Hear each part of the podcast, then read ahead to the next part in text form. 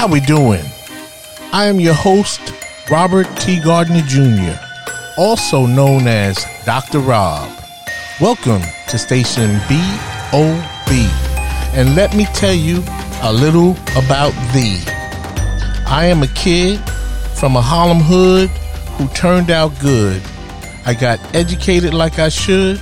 Now I know how to help you grow to become the best of your being in life, love, and work. With that said, I am here to provide you with some clarity associated with the perplexity of the challenges in your life, love, and work.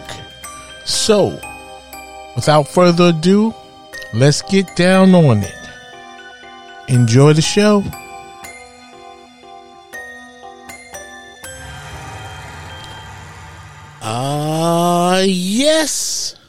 How we doing? And welcome once again, my friend, to station BOB, where you listen to learn how to become the best of your being in life, love, and work. And of course, I am your host, Dr. Rob. What's going on? All right, let me get right down to it. You know, my father passed away last week. So this is not the best of times for me. However, I as I know my father, I I I do know and believe he would want me, you know, to keep the party going, keep the podcast going. And so that's exactly what I intend to do. However, today's topic is very much about, you know, my father today. And so let me just um, jump right on in regarding the name of the topic and getting into the content. And so the topic today is what it's like to pull the plug on your parents' life. Yeah, that's right. To pull the plug on your parents' life. what do I mean by that? Well, I, I will explain that as I, you know, begin the discussion. And so my father actually passed away on Monday, March 20th, 23. And what seemed to be one of the most troubling and very sad things for me during this time that my father, um, I mean, let me just, let me just say that again. He passed away on March 20, March 20th of this month. And however, prior to his passing, he had been hospitalized in an emergency room and then he was sent to a nursing home for rehabilitation and then back to the hospital. So let me just, you know, uh, set this discussion up the right way.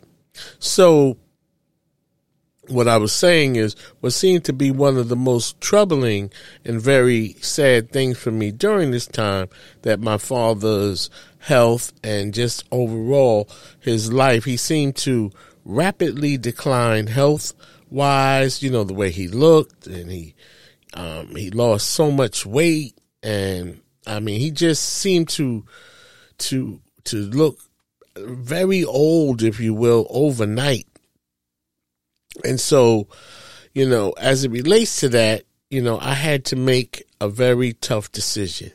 And I had to decide whether my father would go home, you know, from from the hospital or the nursing home as he had wished and he would, you know, would have preferred to die at home.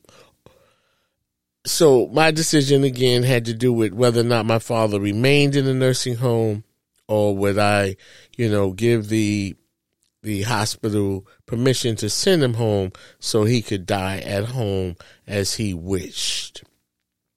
And um the the irony of this whole decision is that many years ago in a discussion I had with my father regarding the whole idea of whether or not to pull the plug or not to pull the plug in the event that my father was in a life or death situation, you know, like being on a respirator where he was perhaps brain dead.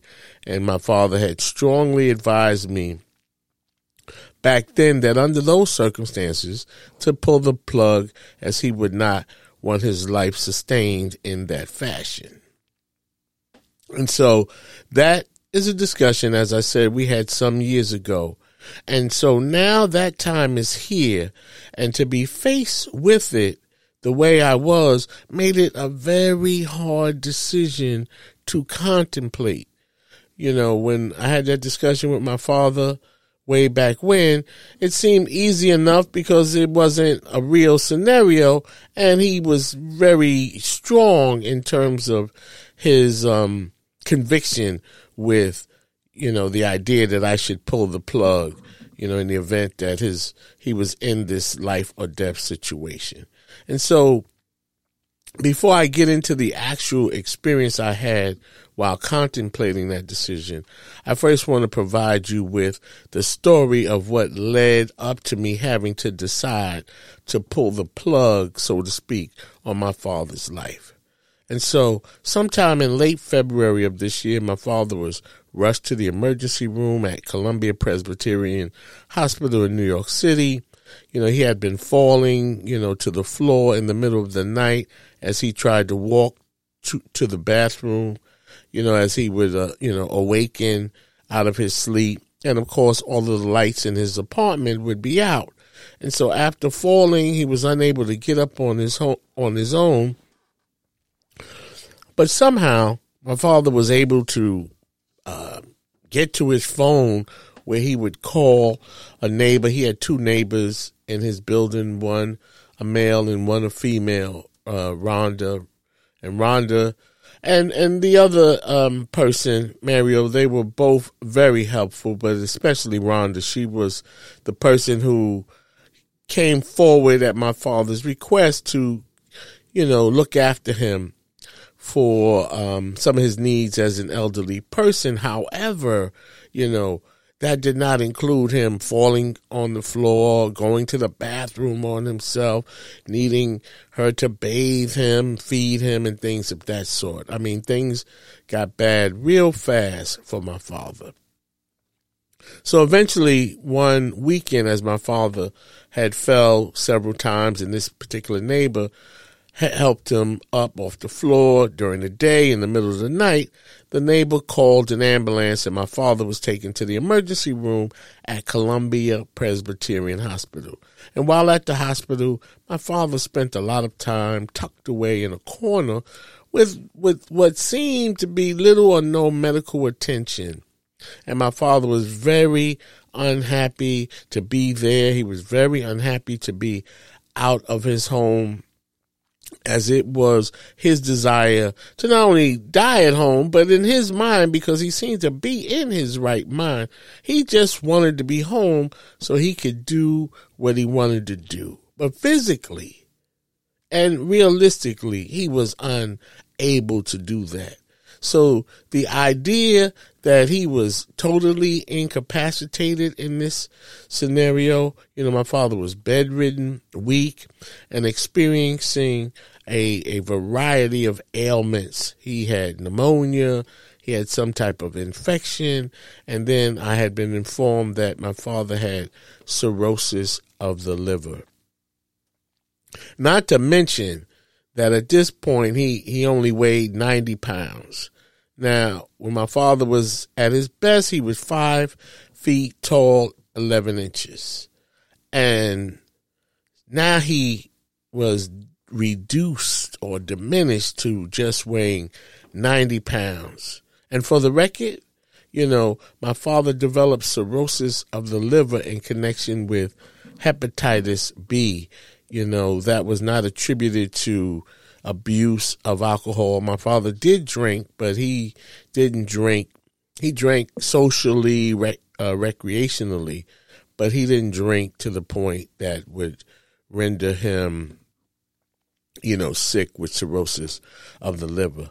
I just wanted to give you that backstory of what my father was dealing with and why this situation was, you know, so tough and sad for me as it relates to having to pull the plug on the life of my father, as I will explain in more details in a minute or in a few minutes.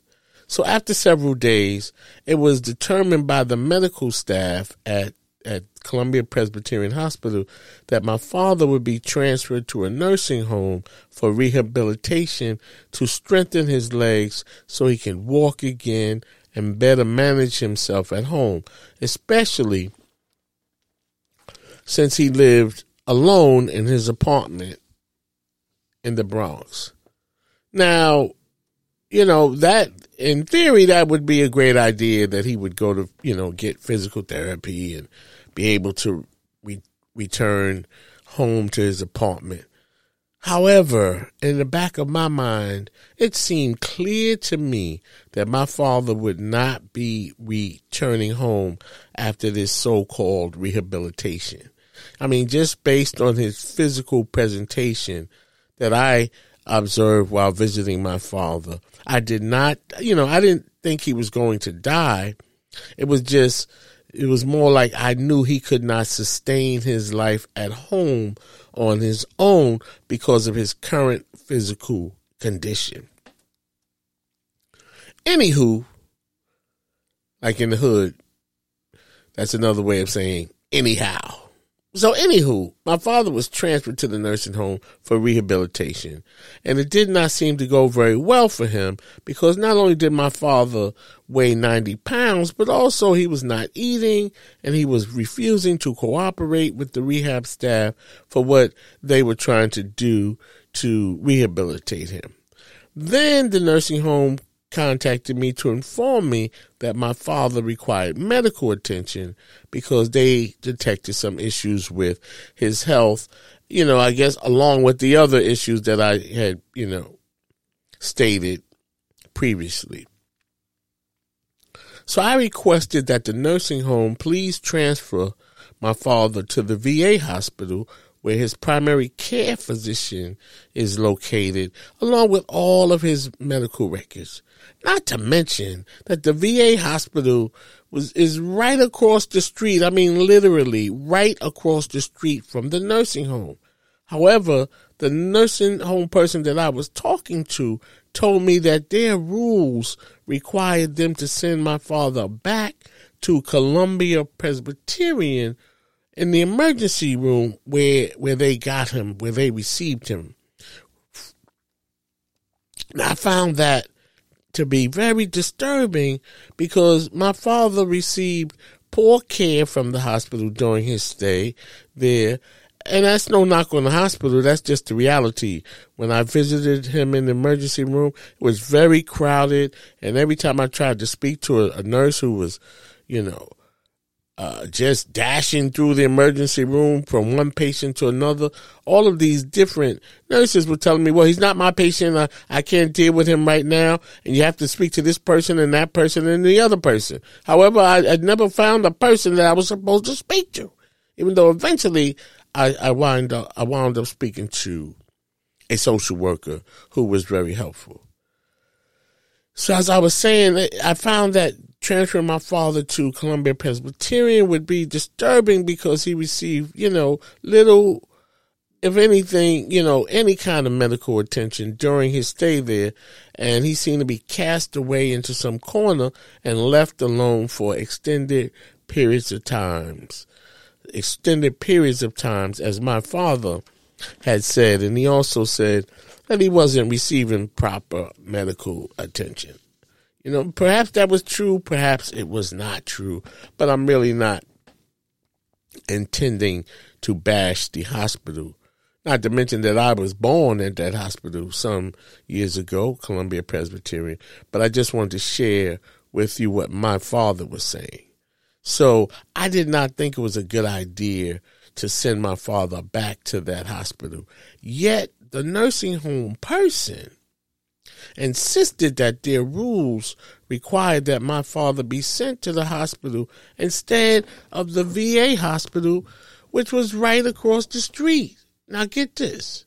Columbia Presbyterian is was maybe 10 to 15 miles away from the nursing home in another borough of New York City, more than a half an hour away. And so I said to the nursing home person that their rules should not prevail over the importance of my father's life. It should be his life over the rules, not the rules over his life. However, that person maintained his stance on the rules to send my father back to where they received him from, you know, at Columbia Presbyterian. And so I told the nursing home person that there are no rules. You know, there are no rules. For instance, I, I told I told him, I said, we have a former president who tried to overthrow his own government. And now he is running for office to be the president of the United States again. Now, if a man can do that without impunity, then there are no rules. And these so-called rules we are discussing cannot and should not deny my father proper medical care. Then I asked the person to please speak to a supervisor or someone who can make a better decision to send my father to the VA hospital. You know what's so funny about that? My father used to always say, Rob, we do not deal with any lieutenants. We go straight to the top. And so now here I am in a scenario as it relates to my father's life. We're dealing with a lieutenant. And so I asked that lieutenant to find a decision maker who could decide to modify the rules and make the proper decision to send my father to the VA hospital. And so that gentleman told me that he would look into that for me. And then an hour later, he called me back to inform me that my father would be sent or transferred to the VA hospital. And so I was totally appreciative of that decision. Now, as it relates to the decision I had to make to pull the plug on the life of my father, that's what I wanted to talk to you about. And so before we do that, I'm going to step out the way to let a promo in and we'll pick up the discussion on the other side of the break. Have you read any good books lately? Your host, Robert T. Gardner Jr., also known as Dr. Rob, is the author of three great books. In his first book, The Choices We Make, Robert takes a look at relationships to help readers learn how to have a good relationship with themselves before they can have good relationships with others.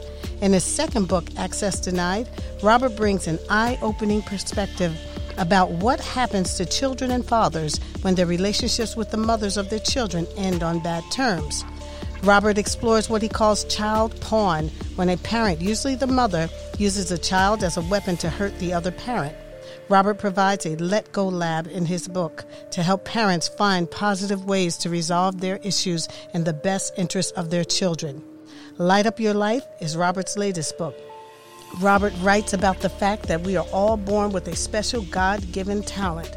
Even though we are all born with a special talent, most of us miss our true calling. In this book, you will learn how to find your special talent and light up your life so that you can become the person you were born to be and live a more fulfilled, purpose driven life. Books are available at barnesandnobles.com, amazon.com, and Robert's website, relationshipreadiness.org. Thank you and back to the show. All right, welcome back.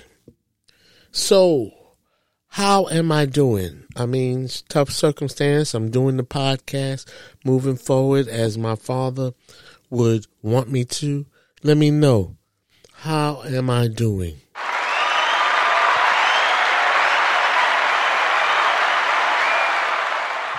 Okay, thank you very much. I really appreciate that under the circumstances. And so to continue on, I just wanted to now move into the decision I had to make to pull the plug on the life of my father. And so while at the VA hospital, the Veterans Administration Hospital, the medical team, they were keeping me abreast of my father's declining health, while at the same time, while I'm visiting my father, you know, he was clearly demonstrating to me and others that he was strongly in his right mind and he consistently consistently demanded to go home.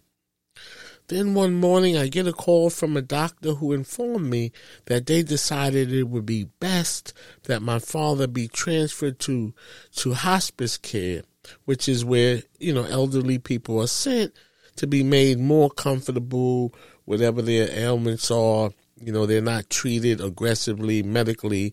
They're just, you know, made to feel comfortable and given painkillers and so on and so forth until the time come comes that the bell tolls for thee and they pass away. And so, um, you know, and this, and so I asked the doctor on this day, you know, when, when they plan to transfer my father to hospice care. And the doctor stated that my father would be sent there by one, you know, she said 1 p.m. today. And at when I was informed, it was already 11:15 a.m. So that that would be a little over a, a little over an hour and a half that my father was scheduled to be transferred to hospice care. So I was taken aback by the suddenness of this decision and confused because when I saw my father last, he was very attentive, although, you know, he was bedridden, if you will, but he, he knew what was going on. And he was attentive and aware of his whereabouts and, and, and upset that he was in a nursing home as opposed to his own home. So, you know, but prior to the doctor calling me, you know, my father was not moving around a lot. And, um, you know, so the doctors made this decision. And so after talking to the doctor, you know, about the idea of having to decide to send my father to hospice care versus sending him home, you know, to be home where he could die where he requested. I burst into tears. I, I called some family members about me having to make a decision to send my father to hospice care to die when he wanted to go home, as he frequently expressed to me. And so I felt like if I made that decision at that time to pull the plug on his life, but let's keep in mind, he had not died at this time you know. And when i last saw him as i said he he he was in his right mind. He knew where he was and he knew what was happening. And so although he had been somewhat you know um, sluggish if you will over the past day or so i felt like had he awakened from the condition that he was in and then i made a decision to send him to hospice care, I felt like I would have been betraying him. And I did not want to do that, you know, to my father. So it was a very tough decision for me. So I asked the doctor if she could just push that decision back to later in in the day to see if my father, you know, came around because he had not died yet. And as I said, when I saw him last, he was in his right mind. I'm sure he was, you know, somewhat out of it, but he was mostly in his right mind. And so, um, my point was that, you know, if he came around and he showed the spunk that he had previously continued to show, while being in his right mind, then that would help my decision as to whether or not, you know, I didn't want him to uh, wake up and say, "Hey, where, you know, where am I? When am I going home? What, what is happening?" And then, uh, you know, a, a medical person would say to him, "Sir, you've been referred to hospice care, or you're not going home." I, I didn't, you know, I just didn't want him to be faced with that. So I wanted to to, you know, delay that decision to see if he would come around or if he didn't come around, then I felt better to make the decision to, you know, send him to hospice care.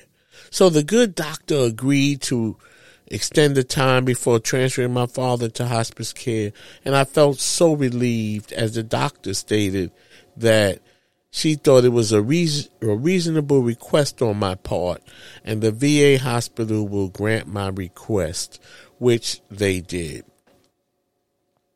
Unfortunately, my father did not respond later that day, and he subsequently died. And although years ago my father boldly told me to pull the plug on his life, in reality, when the time came, it was still a very tough decision.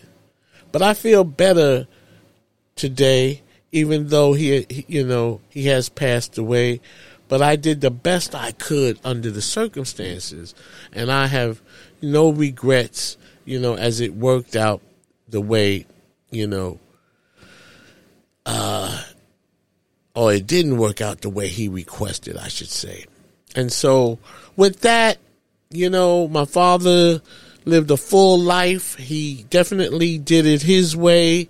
He was a very uncompromising individual, but he had lots of style. And in many cases, he was a complicated man, but he was stylish. Uh, he had lots of charm, even though, you know, many of us think charm is good, but in many cases, charm is not, you know, really what we think it is. But he was a well rounded guy. He lived a long life. He did things his way. And I am forever grateful that as my father, you know, he was very much a part of my life. And for that, I will for always be thankful. And so that's all for now, as I will leave it right there. My father's funeral service is in a couple of days. Please bear with me for my absence from the podcast Mike, as I have been dealing with this issue regarding my father for the past several months. But I plan to come back strong and keep the podcast going as he would expect and want me to do. So until we meet again, remember life is good even when it ain't. And love is an action, not a word. And it is not supposed to hurt pace.